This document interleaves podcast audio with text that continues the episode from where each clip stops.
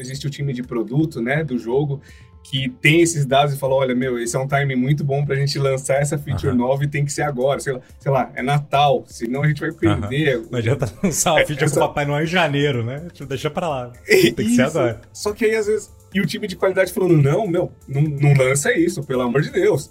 O nível de qualidade está muito ruim.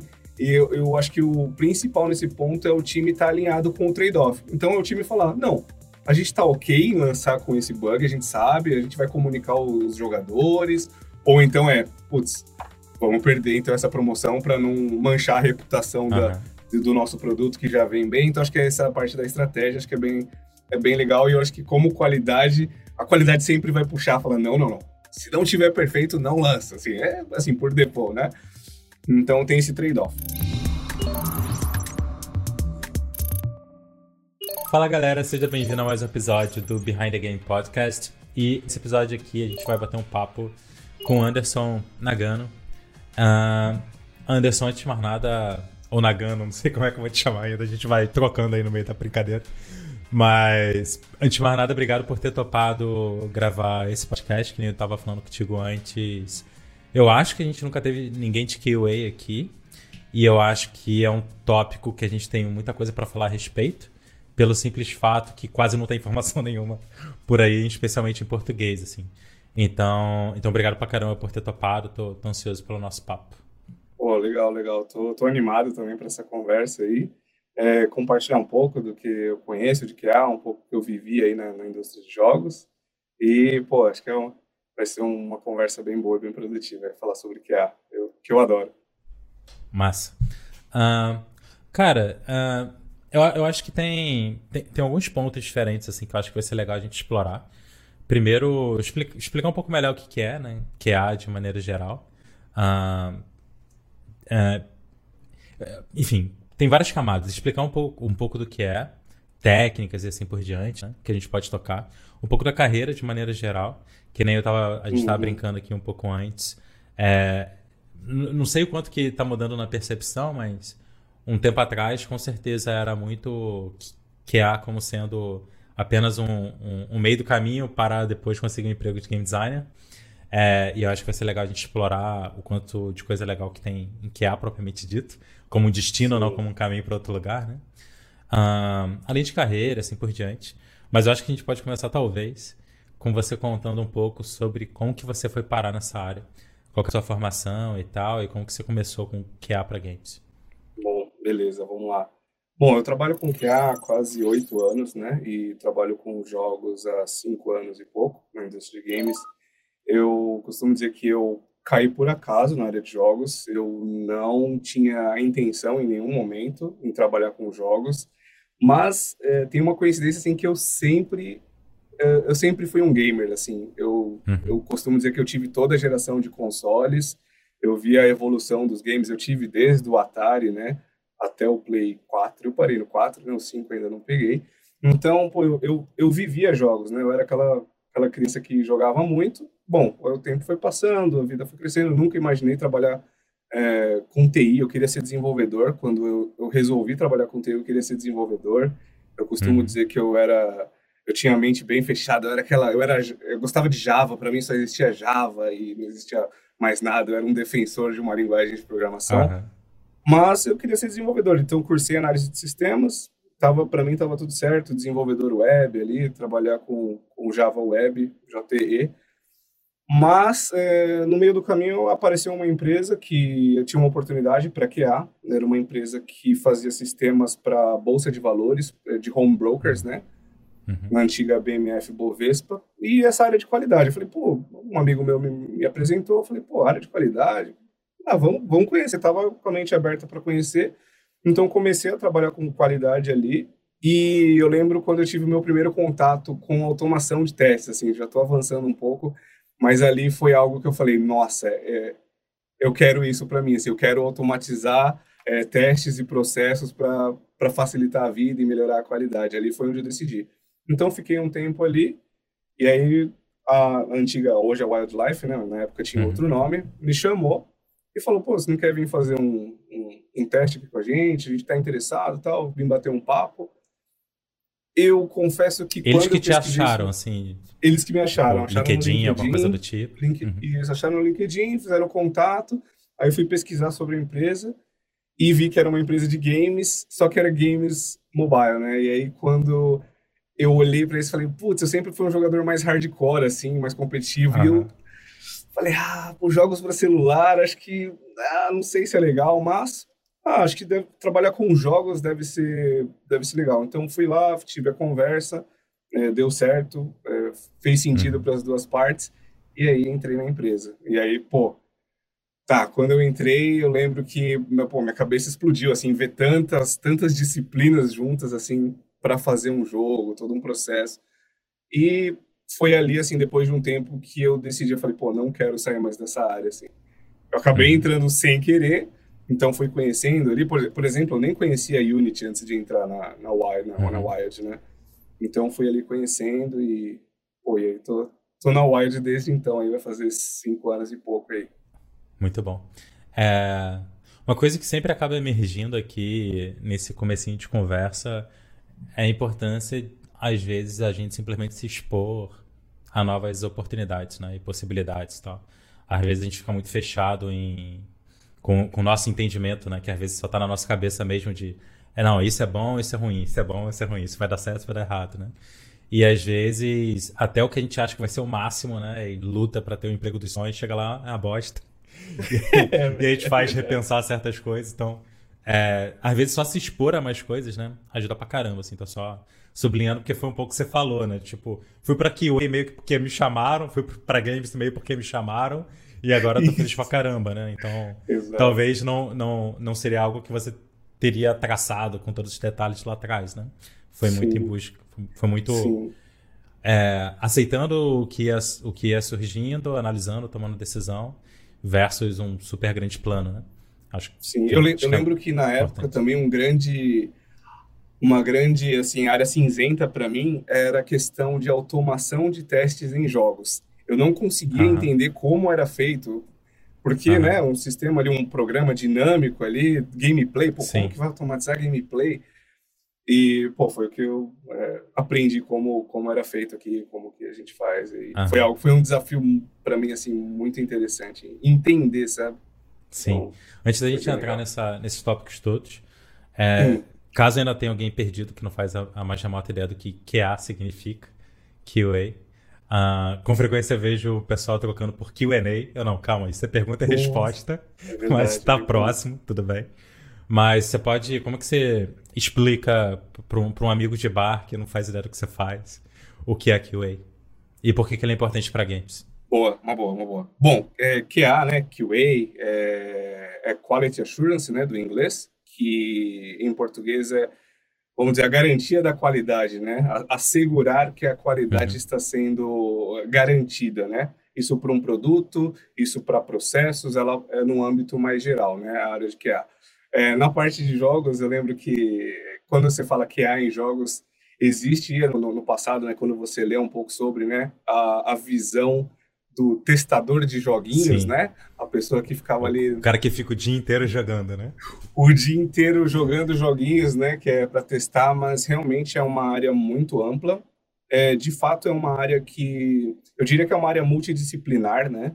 Então a pessoa ela tem que ser um acaba sendo um coringa porque para ela fazer, para ela entender e garantir a qualidade, ela tem que entender sobre processos e ela tem que entender de diferentes disciplinas. Então o QA tem que entender um pouco de. Não é que ele tem, né? Mas ajuda se ele entende um pouco de desenvolvimento, se ele entende um pouco de produto, se ele entende um pouco de game designer. Eu acho que o legal é que é, ter QA com todas essas características, né? Então é um, é um time diverso. Mas no geral, assim, na tradução literal mesmo, é garantia da qualidade é a pessoa que garante que o produto vai ser entregue, ou o jogo, né? No caso aqui, para a uhum. gente em jogos, vai ser entregue com que, o que é esperado. Ah, se, pô, tem uma espada nova que vai ser lançada no, no, jogo, a gente tem que garantir que ela vai dar o dano que é esperado, que ela vai ser comprada pelo valor que é esperado, e tudo isso é feito através de técnicas e processos de teste. Testar o joguinho é uma das atividades, é uma das atividades, faz parte mesmo, mas tem, tem, uma, tem muito mais coisa envolvida. Você comentou de um tempo atrás, tinha muita a figura do testador de jogos, com, com essa ideia de que é alguém que fica jogando o dia inteiro, né? Eu acho que Sim. muita gente se empolgou com isso, adolescente, assim, tudo mais. Só que faltou a reflexão de, tipo, se tá precisando de teste é porque tá bugado, né? Então provavelmente você vai jogar um jogo repetidas vezes que ainda não tá funcionando. Porque o teu papel é justamente esse, né? Fazer ele, ele ficar bom, né? Sempre teve essa grande pegadinha aí em volta desse, desse tópico. Mas. Sim. Mas é, uma parte que você comentou. Você já tocou em, em alguns momentos assim, falando técnicas para, né? Técnicas para conseguir fazer isso. Você sobre o gameplay e assim por diante. É muito, é muito rápido é, o momento que chega de um jogo onde que não dá mais para testar na força bruta, digamos assim, né? Até um, jogo, até um jogo independente, um jogo pequeno, cara, chega num momento que tu pode alterar uma parada, a quantidade de coisa que você tem que revisar para ter certeza que nada quebrou, nada estava conectado de uma forma inesperada, né? É, é muito difícil, né? Tipo, a gente estava eu, eu tava, eu tava, teve uma sessão até que foi engraçada com, com os alunos do meu grupo de mentoria, acho que deve ter um mês, assim, mais ou menos. E aí o, o garoto estava falando que desenvolvedor independente, então tem, sabe um pouco de cada coisa, né? De arte, de game design, de programação mas não tem uma base Sim. muito forte em nenhuma, né? Então ele estava até comentando que ele queria melhorar com programação porque hoje ele muda alguma coisa e acende uma vela para garantir que nada deu errado, assim. Tem medo do jogo que ele publicou três anos atrás da bug, porque pode estar conectado de um jeito é. inesperado, né? Mas, Sim. brincadeiras à parte, é muito fácil chegar na parte que teste por força bruta não, não adianta mais, né? Não, não tem como, não tem braço para isso. Não, não tem. E, e assim, isso que você falou, né? O efeito borboleta é real, assim. É. Ah, não, é só uma alteração aqui é, no valor, aqui simples, só troquei uma, só alterei uma string. Sim. É, aí lá no final tá... do jogo ele dá, não, não entende, o jogo crash. A gente, a gente tá no, a gente tá no estúdio agora terminando uma build que a gente está trabalhando há bastante tempo. É, e vai ficar pronta amanhã, né? E a gente tava, teve a daily ainda há pouco, e a gente teve alguém que levantou a questão, pô, mas tem uma imagem que tá me incomodando um pouco, tem problema, é só fazer outra, vou só mudar um negócio de lugar e, e botar lá. Cara, foi de três pessoas. Não, não, não, não, não. Não mexe mais em nada. Tu não toca nessa parte mais, a gente tá só tentando fechar as coisas, né? Não, mas é só a imagem. Não, não vai rolar. A gente muda semana uhum. que vem, assim. Porque acabou de acontecer justamente, assim, da galera tá mais cinco horas lá trabalhando num, numa questão de uma animação que foi melhorada e deu um problema em outra coisa que estava conectada, a gente não estava esperando. E aí agora a gente tava. Até ontem a gente estava folgado para se entrega sexta e hoje já está dando uma corrida, né? Muito bem, muito bem. E aí, tá gostando desse bate-papo? Eu quero aproveitar uma pausa aqui rapidinho para te fazer um convite para conhecer o meu curso Behind the Game. Se você tem interesse em trabalhar com games, em desenvolver jogos com potencial real de ter lucro e começar com uma receita adicional para você e quem sabe até você migrar para trabalhar exclusivamente com games, crescer um estúdio e coisas desse tipo, no Behind the Game eu ensino todas as estratégias e táticas que eu utilizo na Minimal Games, no meu estúdio de games. Seja você um desenvolvedor solo aí trabalhando nas noites da vida, ou até mesmo se você já tem uma pequena equipe para te ajudar a criar jogos interessantes, de alta qualidade, com potencial real de vender e serem jogos lucrativos. A gente já tem vários alunos tendo muito resultado e se você quer conhecer então, eu vou deixar o link de inscrição para você conhecer mais e se inscrever lá e fazer parte do Behind the Game. O que eu queria te perguntar assim é se tu puder falar um pouco mais, começando bem do do beabá assim mesmo que tipo de teste, Sim. que tipo de técnica que existe é, para garantir qualidade de jogos? O que, que tem além do passar cinco horas testando, sabe? O que, o, o sim, que, que tem além disso, né? O que, que vai para a parte profissional tá, de beleza. teste? Bom, vamos lá. Primeiro a gente tenta sempre é, falar um pouco mais conceitual, mas acaba é, uhum. sendo a prática, que é separar né, testes funcionais de testes não funcionais, né? De e eu acho que aí quando a gente entra em técnica em testes funcionais tem níveis diferentes né? Vou falando assim tem aquele famoso teste de caixa preta que é o teste onde você é, não sabe o que tem ali dentro no código você está ali só na caixa preta eu digo assim jogando mesmo ali fazendo o teste é, funcional de usabilidade tem o teste de teste funcional mesmo, tem o teste que a gente fala que já é um caixa cinza ali, que você tem acesso a alguns logs, consegue entender ali o que está acontecendo por trás, por algum interceptando algum JSON, alguma coisa desse tipo. Uhum. E tem o teste caixa branca, né, que ali é realmente a pessoa que já entende de código, fazendo o teste, bom, no, no mundo perfeito, fazendo ali teste unitário desde o começo, né? É, teste unitário, para quem não sabe, é teste de código, né? Você cria um trecho de código e você cria um outro trecho de código que, que testa esse trecho de uhum. código que você desenvolveu. Então, acho que para começar falando que existem essas camadas, né? Ali, ali quando você vai então ali para caixa preta, ali teste mais funcional, tem teste de gameplay, e aí o teste de gameplay é, é sempre são, são diferentes níveis, né? Tem a parte que a gente separa, por exemplo, parte de onboarding, né, que é mais a experiência do usuário, só que também testes de gameplay que a gente tem que validar é, usuários que a gente chama, pode chamar de baleia, né? Uhum. Ou, ou, que estão ali realmente em endgame, né? Usuários que já estão ali muito avançados, com, com muitos itens, Sim. muito avançados. Então a gente também tem que ter esse olhar para a qualidade para esse tipo de jogador. E, e tem os testes, é, os testes maçantes, né? Que aí entra a automação para ajudar. Vou dar um exemplo. Pô, você tem um jogo que você tem que passar 30, 30 fases, 30 cenários. E pô, você testa ali o, o, os primeiros cenários para ver se faz sentido.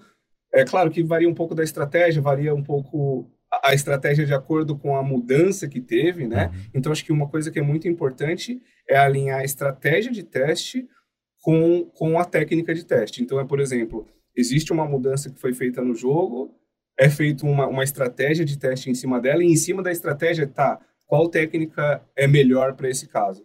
É caixa preta, é caixa branca, é funcional, é performance, pô, às vezes é uma alteração que quer melhorar a renderização no jogo. Pô, então vamos focar aqui em teste de performance, é uma outra técnica. Uhum. Então, é, acho que o, o, o, mais importante é ter alinhado a estratégia de, de teste com a estratégia da, da, mudança do produto mesmo. Acho que isso é o mais importante. E aí sim a estratégia.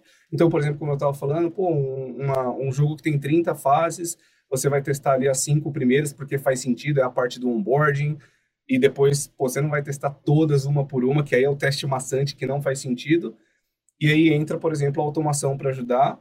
E acho que uma coisa também muito importante que ajuda muito a, a qualidade é o uso de de ferramentas que desenvolve, os desenvolvedores ajudam que há, que é o uso de cheats, né? Acho que em games uhum. isso é bem comum, acho que isso é uma diferença até com, com o mercado convencional, pelo menos de onde eu vim, na bolsa, a gente não tinha muito isso, mas em games tem os cheats que ajudam muito a gente a, aquele skip level, né, numa fase, é, pra skip, passar. É, o, um, um que, que foi a felicidade geral no estúdio foi um God Mode pro personagem ficar invencível, né?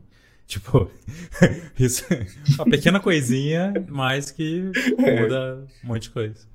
Sim, sim. E aí, bom, então acho que é isso. A estratégia é o principal, é, em cima da, da estratégia, ter as técnicas corretas e sempre esse olhar aí é, do, do, jogador, né? O que faz sentido pro, o que, qual a experiência do jogador. Acho que em jogos isso é, é, é fundamental ter esse olhar aí de, de usabilidade do jogador. Massa.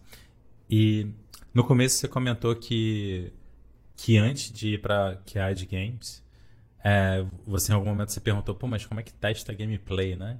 Como o diabo se faz isso? Como que você, agora sabendo, oh, se daria essa resposta? Agora sabendo, sim, eu, eu diria que o, o desenvolvimento é fundamental para isso acontecer. Então, por exemplo, até mesmo na Wild a gente tem uma equipe né, de automação. São quantas pessoas é que trabalham que trabalha... lá? Um Nossa, chute assim. hoje eu acho que a gente acho que a gente está com 43 pessoas. Tá. Eu, eu, eu estaria 43. Chegamos a 60 já, né? Vocês se dividem em, por jogos momento. ou todo jogo vem para uma equipe grandona? Nossa, acho que isso é, bem, é, é uma pergunta boa. Hoje a gente, a gente se divide por jogos. Mas, pô, eu posso dizer que ao longo desses, desses anos aí, uhum. né, eu, quando eu entrei, tinham sete QAs. Então, é, antes eram todos os QAs juntos, é, atendendo tudo. todas as demandas uhum. de todos os jogos, para fazer tudo, todo mundo faz tudo. Uhum. E aí, conforme o time foi crescendo, foi se estruturando. Foi segmentando E aí foi. É, isso, foi segmentando, foi especializando em jogos, e aí ficou uhum. cada, é, cada time com alguns QAs específicos, com diferentes conhecimentos. Inclusive, por exemplo, automação, né? Massa. Mas aí, voltando para a pergunta que eu mesmo te cortei, como que você responderia a pergunta que você teve lá de como que se testa gameplay, né? Como que, como que é isso com games? Tá. É, hoje, hoje, a minha, hoje a minha resposta seria: é possível? É possível, e com a ajuda de desenvolvimento, é, a ajuda dos desenvolvedores, dos desenvolvedores é fundamental para que isso aconteça. Uhum. Mas acho que hoje a resposta que eu tenho é, é: nem sempre faz sentido automatizar gameplay. Acho que esse é o grande ponto hoje. É possível? É, mas às vezes você, na gameplay especificamente, a gente pode testar com cenários mais, mais controlados, né, através dos cheats. É, então, por exemplo é, sei lá, se é um jogo de futebol, eu consigo, através do, de cheats que são criados, né, controlar para onde uma bola vai. Então, eu sei que se a bola for cruzar uma linha específica, estou dando um exemplo aqui uhum. aleatório, tá? Mas se uma bola for cruzar uma linha específica, eu tenho um resultado esperado que é alguma mensagem de. alguma mensagem que é esperada. Isso, isso eu consigo controlar, mas nem sempre faz sentido isso. Então, eu diria que é possível, essa é a minha resposta de hoje, é possível, mas eu acho que não é a melhor estratégia para gameplay. É, tem até, acho que queria adicionar um outro ponto, que é uma, que é uma tendência aí agora de mercado, que é ter essa parte de inteligência artificial em testes de jogos, incluindo gameplay. Eu acho que é uma coisa que vem avançando aí bastante aí na, na indústria de games aí. Até mesmo estava vendo uma, uma matéria sobre o Sea of Thieves, que eles, eles usaram bastante isso com automação, para gameplay. Então eu, eu vejo que é uma, uma tendência aí para jogos aí ter, ter essa essa branch aí para essa vertente, vamos dizer, para testes automatizados. E e Anderson, o, uma, uma curiosidade que eu tô é, que é você, você trabalha num, num estúdio é, enorme para padrões brasileiros e grande para padrões mundiais. É, no, estúdio gigantão e tal, e são 50 pessoas, e com certeza vocês usam é, várias técnicas avançadas para conseguir garantir a qualidade do que vocês fazem, assim por diante. Mas uma pergunta que eu queria te fazer, pensando com, pro, com, no pessoal que está assistindo, é o que, quais, quais, são as principais coisas, assim, se você conseguir elencar algumas, principais técnicas, ou até estratégias, né? Em dois, três momentos você falou que às vezes é mais o modo de pensar para você abordar aquela aquele teste do que exatamente se é uma técnica avançada ou não, né? Mas quais são assim, os principais uhum. pontos que, que vocês utilizam e é, vocês percebem que tem um, um, grande valor que mesmo um estúdio pequeno conseguiria aplicar? Essa, esse é o ponto. Que, que não depende de vocês terem muito recurso. Assim, com certeza tem essa camada também, né? A gente consegue fazer isso porque a gente tem bastante recurso. Ou tem gente muito sênior e assim por diante. Mas aquilo que você acha que um estúdio de três, quatro pessoas conseguiria fazer, ou até mesmo indie solo, assim, quais são os principais pontos, uhum. talvez, que você acha que mais agrega? Tá. É, bom, eu posso dizer que é, daria para se começar pensando assim num, num time pequeno, que bom, já tivemos times pequenos aqui, é ter bem claro assim para o time o que é o o que é o core do jogo, né? O que é o mais importante é, para o jogo. E acho que é a partir daí que a gente começa hum. a criar o, o, o, teste mais core, né? Pô, tem gente que chama de regressão, tem gente que chama de teste básico, tem gente que... É, é, são vários nomes aí, nomenclaturas de mercado. Mas regressão acho que é, é o, é, o, é o principal aí para começar, né? Então, é entender quais são as principais funcionalidades e criar o caminho feliz. Eu acho que criar o caminho feliz é o que, que é o que, que é mais importante no jogo para a gente, que a gente não pode deixar é, ter problema. É, é, a gameplay, com certeza a gameplay é, é um dos elementos, a, a compra, pô, se, se, o jogo tem compra, uhum. é, um, é, é, é, super importante, então é, pô, mas assim, faz sentido testar tudo de tudo? Não, acho que testar tudo já é algo, é, é um primeiro engano, né? Achar que é possível testar tudo. Então, a primeira dica que eu daria é montar a estratégia do que é importante para o jogo e garantir que isso sempre vai ser uhum. testado é, por qualquer um do time. O time todo deveria saber o que é o, o core test aí do jogo. E é, ah, pô, então a gente vai considerar que é, o importante é jogar algumas missões, é fazer algumas compras que a gente de itens que a gente entende que vende mais, uhum. por exemplo.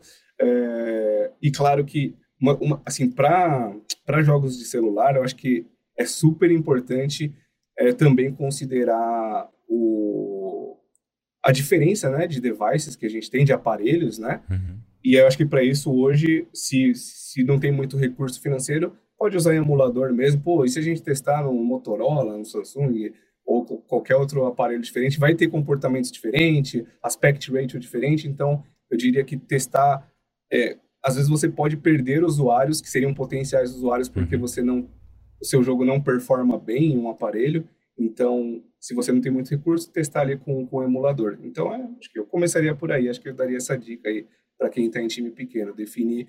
E eu acho que a estratégia de teste ela tem que estar tá alinhada, a estratégia de qualidade no geral, ela tem que estar tá alinhada com o produto, né? O que o produto quer.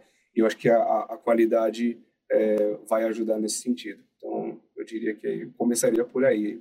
Entrando um pouco mais em detalhes, né? Quando eu falei, pô, montar estratégia, uhum. criar a regressão, é que a gente entra em detalhes mais assim, mais específicos de, de teste. Por exemplo, ah, mas como que isso vai ser feito? É checklist? É uma ferramenta? Como que a gente vai escrever isso? É, ah, é BDD? É, isso é o time que vai entender junto qual é a melhor forma. É, a gente usou aqui muito tempo checklist, então é coisa bem simples. Né? Ah, é verificar se tal coisa funciona, mas uhum. isso ter todo mundo alinhado, né? o time todo está alinhado o que que o que está por trás daquilo, né? Daquela ação de você verificar se algo funciona, né? Acho que é, é, uhum.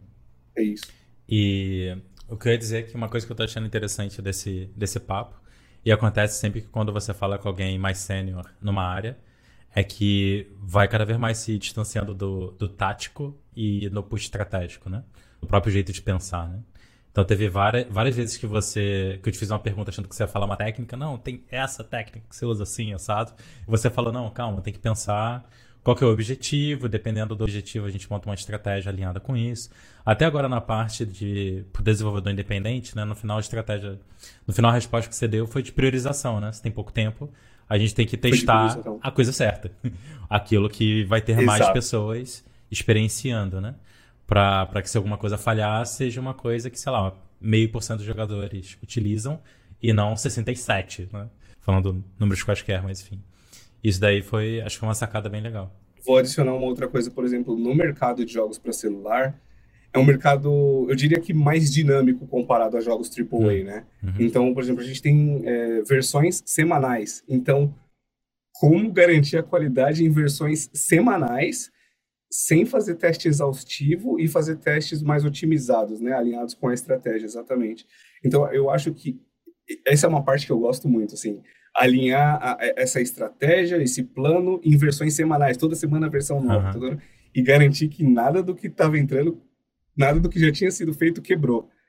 Acho que esse é a grande, acho que em AAA Triple A eu vejo como se fosse, né, realmente a, a produção, assim, de um filme, né? Uhum. Que aí tem mais tempo, tem mais tempo, tem mais, é, às vezes, um cronograma mais organizado. Tem seus grandes pra, momentos, né? Dá para testar assim, mais coisa. De... Isso, tem isso. De Exato. validar. Para jogos para celular é, é, meio, é meio loucura, assim. Jogos celular é, pô, versão nova, o concorrente lançou uma feature nova, coisas desse tipo. Tem que estar... Tá, às vezes, o, o timing é muito importante, né, para jogos para celular. Acho que é então, a qualidade tem que estar sempre ali atenta né, a esse ponto. Você mencionou sobre, sobre automação de maneira geral, né?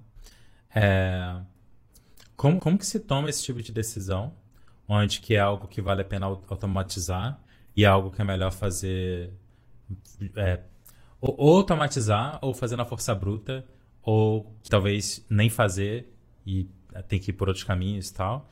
Essa seria uma, uma, uma pergunta e, e uma conectada com essa é quais são qual é a primeira técnica de automação assim que faz sentido para um estúdio de games aplicar, né? Se ele se ele tá no nível a gente testa, a gente prioriza o QA e tal, mais ou menos como você falou. Talvez é, exista espaço para a gente pensar em automatizar alguma coisa. O que, o que, que parece para você a primeira coisa que vale a pena automatizar em termos de teste? Tá, beleza. É, eu acho que a, a, primeira coisa que, que faz sentido, que é até algo que, que a, a, já aconteceu, né? Eu imagino que deve acontecer em outros lugares, que é, por exemplo, o desenvolvedor desenvolveu ali uma, uma feature, gerou uma build e enviou ela para algum QA testar. Aí o QA pega essa a, a build, para quem não sabe, é, é gerou o arquivo o, jogável. O, o, arquivo, né, para abrir Sim. o arquivo jogável para a pessoa abrir. Então aí a pessoa, o QA, foi abrir o jogo para testar essa funcionalidade pô, o jogo nem abre. Eu acho que, aí, acho que esse é o primeiro ponto que, pô, poderia ter um teste ali automatizado logo no, na integração, ali, logo depois que é gerado a build, fazer esse teste automatizado para abrir o jogo, por exemplo. verificar se as conexões de, de back-end estão, estão ok. Então, fazer esse, eu vou chamar de health check, tá? uhum. tá? Fazer esse health check da, da build, é, eu acho que é, é, a primeira estratégia, ver se faz sentido antes de, por exemplo, chegar para QA, né? Às vezes é algo tão simples, um, um custo muito baixo de fazer, só que se não fizer, gera um custo muito maior. Putz, chega para o QA, o QA instala build, fala, oh, não está nem abrindo aqui. Nossa, calma aí, esqueci. Aí, então, acho que esse seria a, a, primeira estratégia. Então, é abrir o jogo. E ainda tem uma camada de. Tem, tem perda de tempo e tem a camada de desgaste psicológico, até, né? Tipo, putz, tava aqui todo preparado para testar e não tem nada. Volta tudo, vai, vai gerando desgaste no time. Volta. Ah, esqueci de subir uma alteração, vai gerando desgaste. É. Então, acho que eu começaria por aí. É, é Normalmente são a, as conexões, né? Que a gente tem conexões para jogos que tem back-end e os servidores, né? Fazer um health dos servidores, ver se o ambiente está correto e se a build está abrindo, se o jogo está abrindo. Acho que é, é o primeiro passo aí para quem quer começar a montar uma estratégia de, de automação. Aí depois a, a parte de, de mais profunda de compras, gameplay, aí é de acordo com, com, com a estratégia. Você acha que depois vai ficando muito específico de jogo para jogo? Ou tu consegue imaginar mais opções, vai. assim, que ah, esse aqui meio que todo jogo dá para ter? Não, vai ficando bem específico. Ó, eu vou dar um exemplo, assim, de algo que eu, que eu já vivi. Eu trabalhei um tempo, né, com automação. E eu vou dar um exemplo. A gente tinha que fazer é, testes. É, bom, a Wide distribui para o mundo todo, né? Então, você imagina que os nossos jogos, eles estão em pelo menos 13 idiomas diferentes. E a gente tem que testar para ver se está se tá correto, né? Porque tem a, a, localização, né? Não que a gente faz a, a localização, acho que esse é um outro uhum. assunto que, que é legal também falar sobre localização, mas falando ali sobre só o, o teste de verificação de se está traduzido ou não, imagina que você tem que fazer um, um pop-up. Aí esse pop-up está em 13 uhum. idiomas. E cada vez que você, sei lá, é, passa a missão 7, um pop-up aparece e você tem que validar esse mesmo pop-up 13 vezes. É absurdo um caso desse, por exemplo, você fazer isso manual. Então, eu acho que a automação entra nesse, nesse, nesse ponto, por exemplo, como uma estratégia. Pô, então vamos... Como é que faz automação aí? E aí eu vou, eu vou, exemplo, vou dar um exemplo, que é onde a automação trabalha junto com o manual. Pô, a gente pode tirar um screenshot. Eu, por exemplo, o desenvolvedor cria um cheat que eu abro esse pop-up ah. direto e eu tiro o screenshot e gera um PDF, por exemplo. E aí, por exemplo, o que é a manual ali, ele mesmo pode, se ele tem esse conhecimento, ele gera esse script e, e gera esse teste, gera um PDF para ele e ele valida só num PDF. É um exemplo, é uma estratégia que pode ser usada aí para. Tem uma próxima camada de usar esse. reconhecimento de imagem, assim? Para... Olha, existe, existe. Eu, particularmente, eu já vi, a, a Wired já tentou em alguns momentos, mas eu nunca vi, assim, Funcionar ser tão é, confiável a ponto de falar, não, não, é, vamos, vamos seguir. Mas eu sei que tem trabalhos assim, sempre tem a, a parte de, de, pesquisa e desenvolvimento que eles vão, vão verificando se faz sentido ou não, mas na prática eu não vi ainda funcionar, não. Não, mas só isso das screenshots e, pegar tudo e botar em PDF, achei sensacional. Porque eu consigo é... imaginar a gente usando isso agora, assim. Muito bem. É, sim. Espera aí só um então, pouquinho. Não. É, isso daí é algo que certamente dá pra gente fazer. Excelente. É, e, e, às vezes, por exemplo, é, ah, por, ah, não tem automação nesse caso. É, pô, o desenvolvedor poderia, é, sei lá, ele cria, um, cria, um, cria uma funcionalidade, uma função e um cheats que eu abro esse pop-up a qualquer momento que eu quiser. É, sei lá, dando dois toques na jogo, tela. É isso. Então, em qualquer, qualquer momento do jogo, do jogo se eu... Isso, exato. Beleza, Chama. validei. Uhum. Em vez de ter que fazer o fluxo para chegar lá, né? Esse é o ponto. Sim. E, e, eu acho que uma coisa muito importante que eu falo sobre esse lance da, da qualidade, assim, que o, o, analista de qualidade, o engenheiro de qualidade, ele tem que estar sempre atento. A, a gente fala muito sobre testabilidade, que é o que é isso, né? Uhum. O, o, nível de testabilidade do, do da feature, do, do, do, jogo em si. Pô, tá, tá, pô, é, por exemplo, uma testabilidade baixa, né? Que é, pô, eu tenho que chegar até o oitavo mundo, uhum. jogar tudo e para validar um pop-up no, no fim da oitava missão, pô, uma estabilidade muito baixa, pô, vamos melhorar isso como? Ah, pode ser com cheats, pode ser com automação, pode ser com... E acho que, acho que essa é, é, é uma dica, assim, que, que eu acho que é valiosa para quem é, quer trabalhar com jogos, é estar tá sempre atento ao nível de testabilidade do, do produto. Acho que isso ajuda cada vez mais a, a ganhar agilidade, né? E, e, e, cobertura consequentemente. Você consegue testar mais, cobrir mais e, consequentemente, entregar com mais qualidade. Massa, muito bom. Uh, tem mais alguma coisa assim que você lembra de cabeça que um estúdio pequeno consegue? Cara, é por... eu tô perguntando porque, porque a gente super tá passando por um momento assim de é, de estar tá gastando bastante tempo com teste, né? Então o jogo tá ficando cada vez maior, a gente tá fazendo há 13, 14 meses.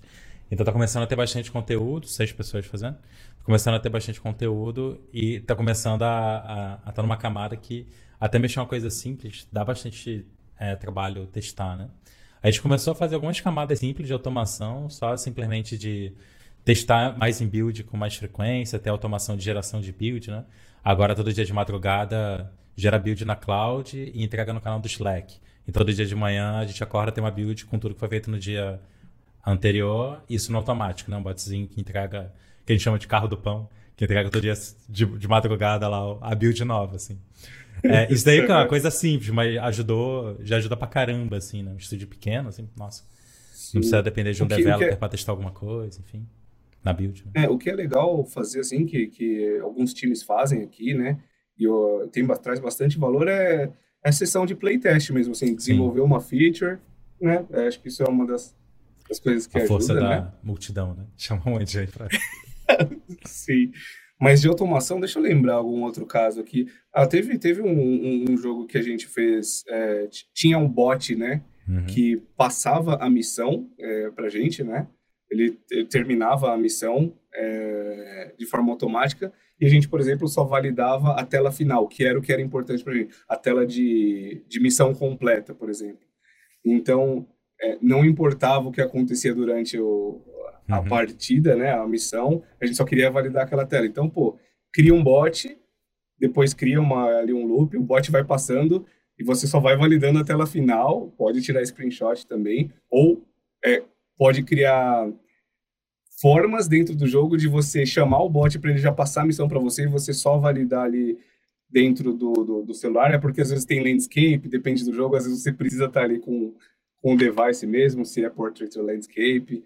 E são, são estratégias que, que dá para fazer e a gente já fez aqui. Não sei se tem alguma coisa específica, assim. Eu sei que tem bastante coisa específica para essa parte, mas é, algo talvez que você acha que vale comentar sobre testes especificamente para UI, porque tem toda a parte de fluxo de maneira geral e quanto maior tá ficando o jogo, mais tem botão dentro de botão, dentro de botão na tela, dentro de tela, dentro de tela.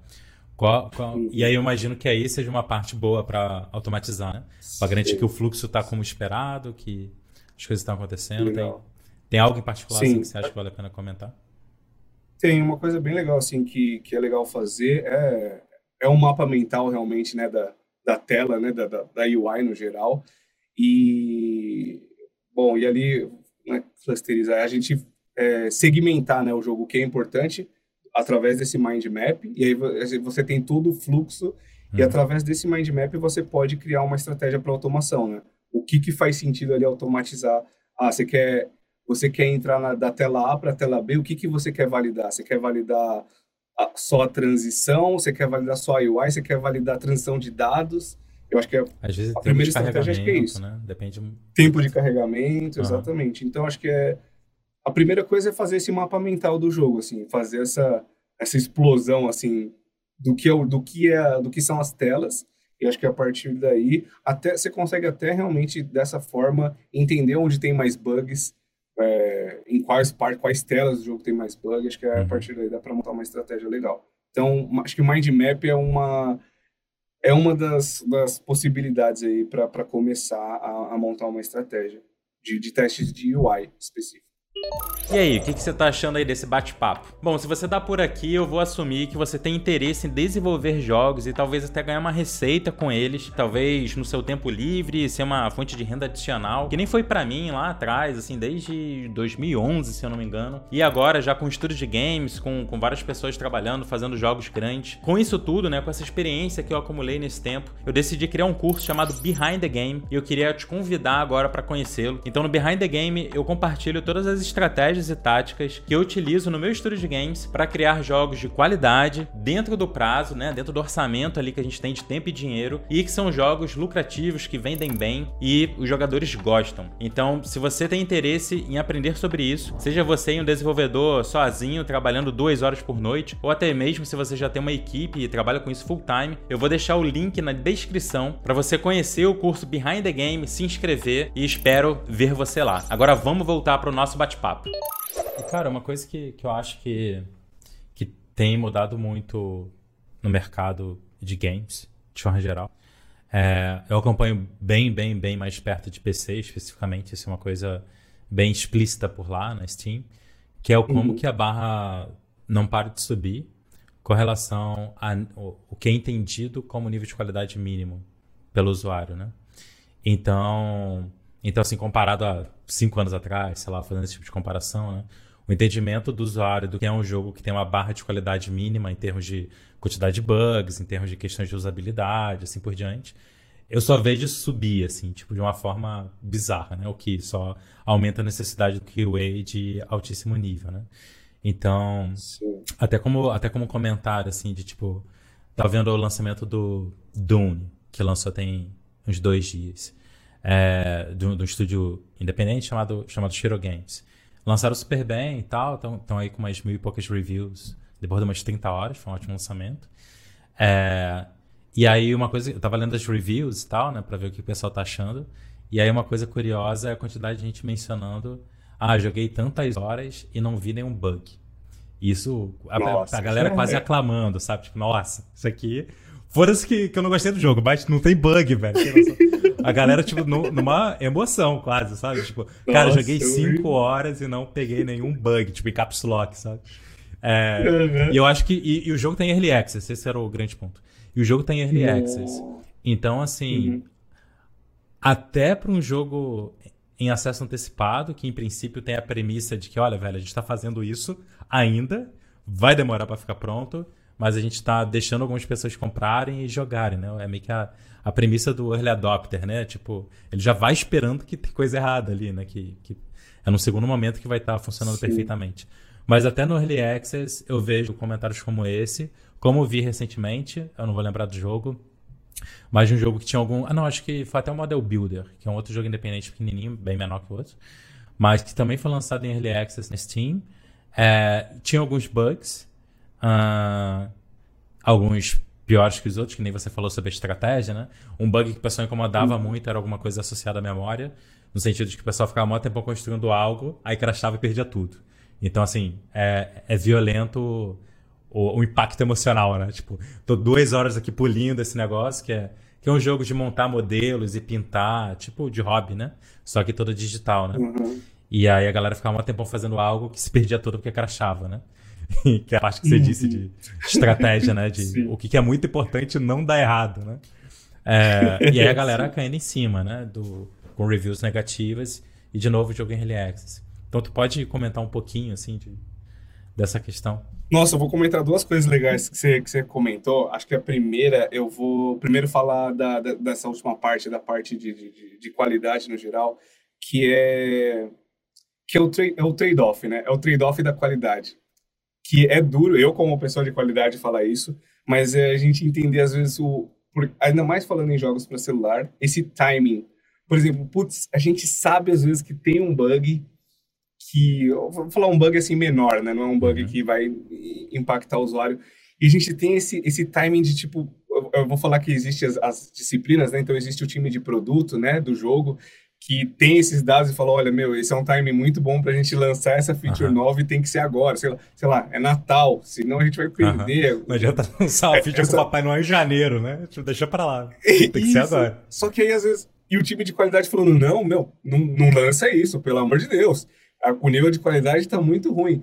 E eu, eu acho que o principal nesse ponto é o time estar tá alinhado com o trade-off. Então é o time falar: não, a gente está ok em lançar com esse bug, a gente sabe, a gente vai comunicar os jogadores, ou então é, putz, vamos perder então essa promoção para não manchar a reputação uhum. da, do nosso produto que já vem bem. Então acho que essa parte da estratégia, acho que é bem, é bem legal e eu acho que como qualidade, a qualidade sempre vai puxar, falando: não, não, não, se não tiver perfeito, não lança. Assim, é assim, por default, né?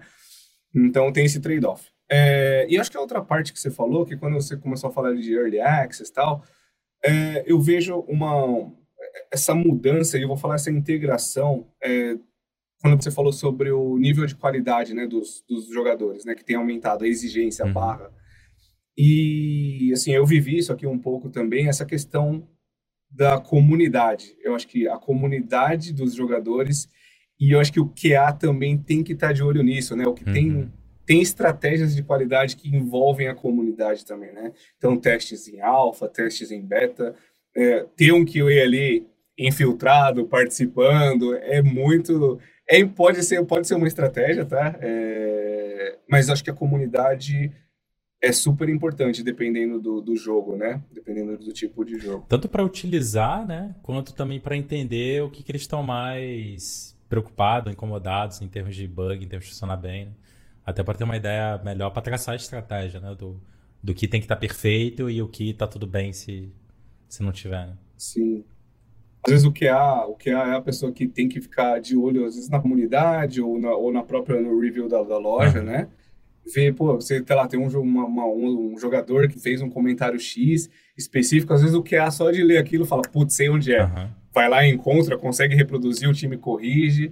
Então, acho que ter essa tá atento aos feedbacks do, da comunidade é, é super importante para para jogos especificamente também, né? Tá atento a isso, acho que é, uhum. é até bom. Tem, tem empresas até que usam como, como métrica de, de, de, sucesso, né? Esses reviews da, da loja, né? Que é ter um rating alto, porque ter um rating maior envolve maior visibilidade para dentro da loja, uhum. então é algo super importante ali para estar uhum. tá olhando.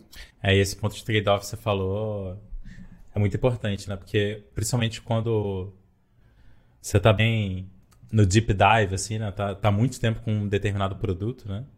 É, e tu quer que fique tão, tão bem quanto dá pra ficar, né? Então chega um momento que você tá. Uhum. Você já tá implicante, né? Tipo, tem uma coisa, cara, que ninguém vai ver. Mas você tá, cara, é. isso aqui tá errado. Não, eu sei que isso tá errado. Eu não consigo dormir porque eu sei que isso tá errado, né? Essa parte é muito difícil, cara. Vira e mexe, a gente esbarra a gente para pra pensar, tá, se, se, mil pessoas jogarem isso aqui, quantas será que vão saber que isso estava aqui? E das que vão saber, quantas que vão se incomodar? E das que vão se incomodar, quantas vão se incomodar a ponto de falar mal? E aí tu, tu, dá, uma, dá uma afastada, assim, dá uma pensada, tipo, não, tá tudo bem, cara, aquilo lá. Eu sei que o tom de verde tá errado, porque falhou a textura, mas enfim, talvez Sim. não tenha problema. Mas isso tudo é muito difícil balancear, né? De, essa parte sim, emocional, sim. né? E, Quase da relação com o jogo. Exato, concordo. Concordo, concordo. Muito bem. É, e, e, Anderson, só, só antes da gente, antes da gente fechar, é, a minha ideia aqui era, era, era falar, era conversar um bocado sobre a parte de QA de maneira geral, para tentar mostrar um pouco da área é, tá. e, e todas as possibilidades que tem e, e, como, como tem coisa legal associada, né? É, uma das partes mais legais para mim é, é, parecida com o que é legal para a parte do producer, que é a parte de meio que ter que saber um pouco de cada coisa e estar tá envolvido com diferentes áreas. Essa é uma parte que, que eu, eu faz parte do meu perfil achar esse tipo de coisa legal, né? De, de entender um pouco de cada coisa e se relacionar com diferentes pessoas, diferentes áreas.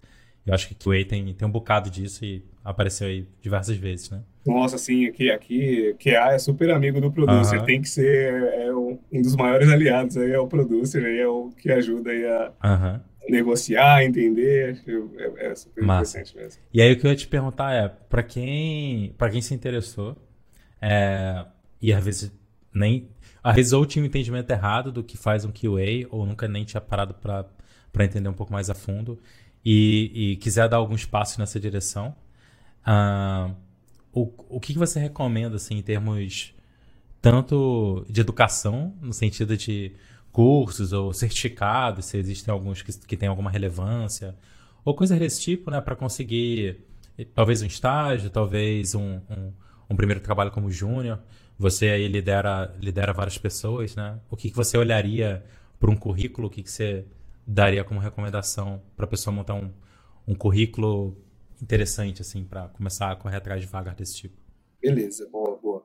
Bom, se a pessoa tem interesse em trabalhar com, com QA, né, é, para jogos, hoje em dia, o que eu recomendaria é, é ter um conhecimento é, básico, eu vou falar, sobre alguma engine, pode ser Unreal, pode ser Unity. Eu digo assim, básico mesmo, assim, é fazer o tutorial para entender só como que é. Acho que isso ajuda, né, um pouco.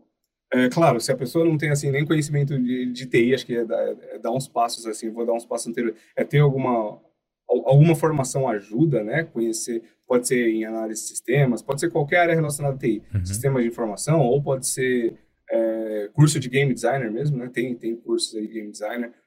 É, e se for para a área, de qualidade ela não tem conhecimento nenhum, a gente sempre recomenda o básico ali, que é o é, certificações de qualidade, né? Tem algumas aí no, no mercado, não, não, vou citar nenhuma específica, uhum. mas é olhar para certificações de qualidade, ela, ela dá uma visão geral, por exemplo, sobre o que são testes funcionais, tipos de teste, técnicas de teste, então é, ajuda muito ter essa visão geral do que é qualidade. Uhum. Então, para quem não não, não Tem alguma específica para jogo ou o caminho é buscar essas gerais mesmo de tecnologia?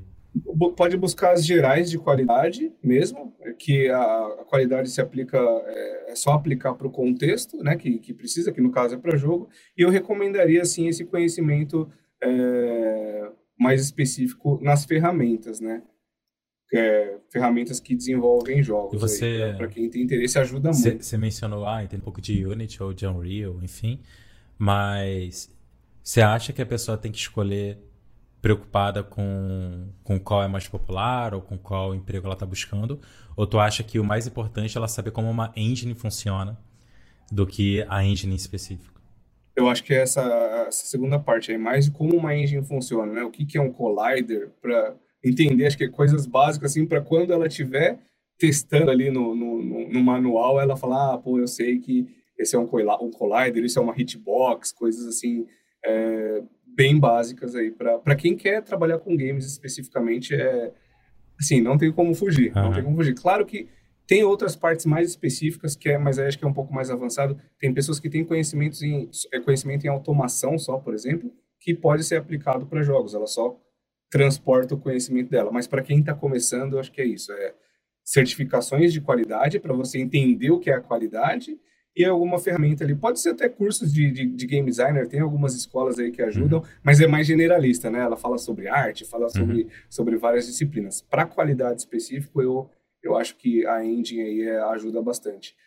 É, hoje, acho que o, o, o papel do, do QA vem mudando muito, né? Então, como eu disse, né, tem QAs que têm mais conhecimento, às vezes, em desenvolvimento, tem QAs que sabem codar, tem QAs que sabem mais processos, uhum. é, tem QA que é QA Scrum Master, uhum.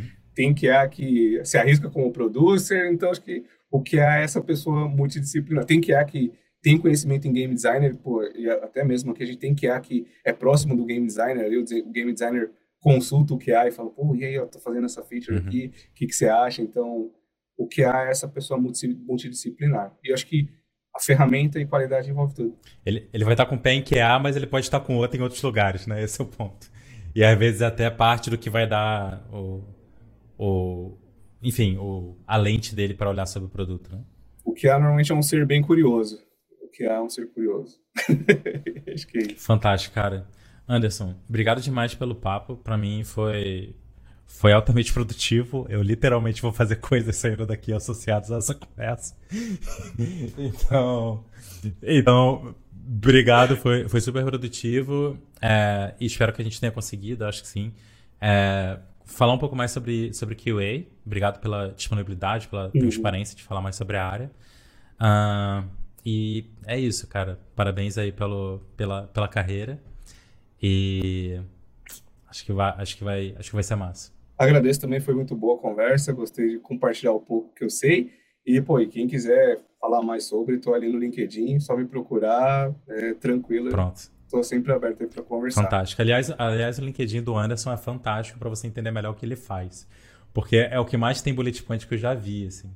Tem uns 20 bullet points, tipo, meu trabalho na Wise Life, tem uns 25 bullet points, cara, tu entende perfeitamente o que ele faz, assim.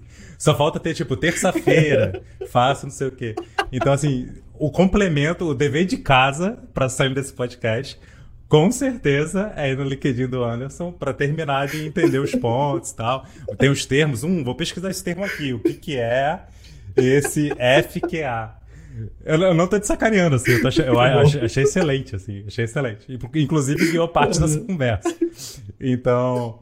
Então, é praticamente o PDF de trabalho de casa desse podcast. É passar lá no LinkedIn do, do Anderson. E que os próximos passos estão lá. É, é isso. Beleza? Então, Anderson, de novo, obrigadão, cara, foi massa. E galera, Valeu. espero que tenha ajudado e tenha talvez aberto aberto os olhos caso você não conhecia muita área de QA ou ao menos se você já conhecia ter dado uma camada, uma lente um pouco mais profunda sobre como é o trabalho. Beleza? Então é isso. A gente se vê no próximo podcast. Valeu, Anderson. Valeu, galera. Abraços.